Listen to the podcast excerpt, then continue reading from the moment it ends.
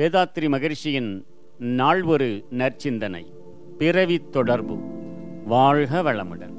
எரியும் விளக்கிலிருந்து தோன்றும் வெப்பமும் வெளிச்சமும் விளக்கை நிறுத்திய உடனே எங்கே போகின்றன? சுற்றிலும் தொடர்பாக உள்ள அணுக்களில் அவ்வெளிச்சம் பிரதிபலித்துக் கொண்டே இருக்கிறது. அணுவில் காந்தமாகிறது. அந்த அணுக்கள் தாங்கும் அளவு போக மீதம் சூனியம் என்ற ஈர்ப்பு சக்தியில் சேர்ந்து விடுகிறது சூன்யமாகி விடுகிறது வெளிச்சம் தோன்றிக்கொண்டே பிரதிபலித்துக் கொண்டே சூனியமாகிக் கொண்டே இருக்கிறது.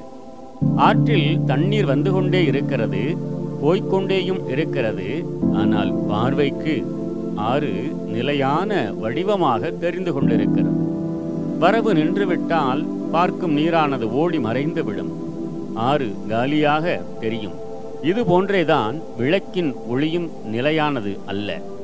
விளக்கை நிறுத்திய உடனே ஒளி மறைந்து விடுகிறது. இது போன்றே உடலில் சுவாச ஓட்டம் இரத்த ஓட்டம் நின்றவுடன் அதனால் உற்பத்தியாகி இயங்கிக் கொண்டே இருந்த காந்த அலைகளின் உணர்ச்சி செயல்பகுதி செயலற்றதாகி விடுகிறது. அலை அடங்கின நீராகும் தன்மை போலவும் நீராவி குளிர்ந்துவிட்டால் தண்ணீராகிவிடும் தன்மை போலவும் அறிவு என்ற உணரும் சக்தியும் ஆதி என்ற மௌன சக்தியாகி விடுகிறது.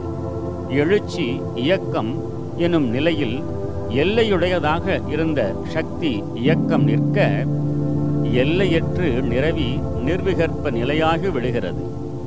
உயிரை பற்றி கற்பனைகளாக எழுதப்பட்டவற்றை சொல்லப்பட்டவற்றை மறந்து அறிவை நிறுத்தி ஆராய்ந்து பார்த்தால் இது நன்றாக விளங்கும்.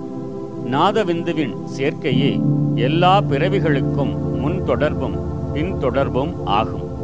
அதாவது தாய் தகப்பன் முன்பிறவி மக்கள் பின்பிறவி ஆகும். வாழ்க வளமுடன். நம் கடமை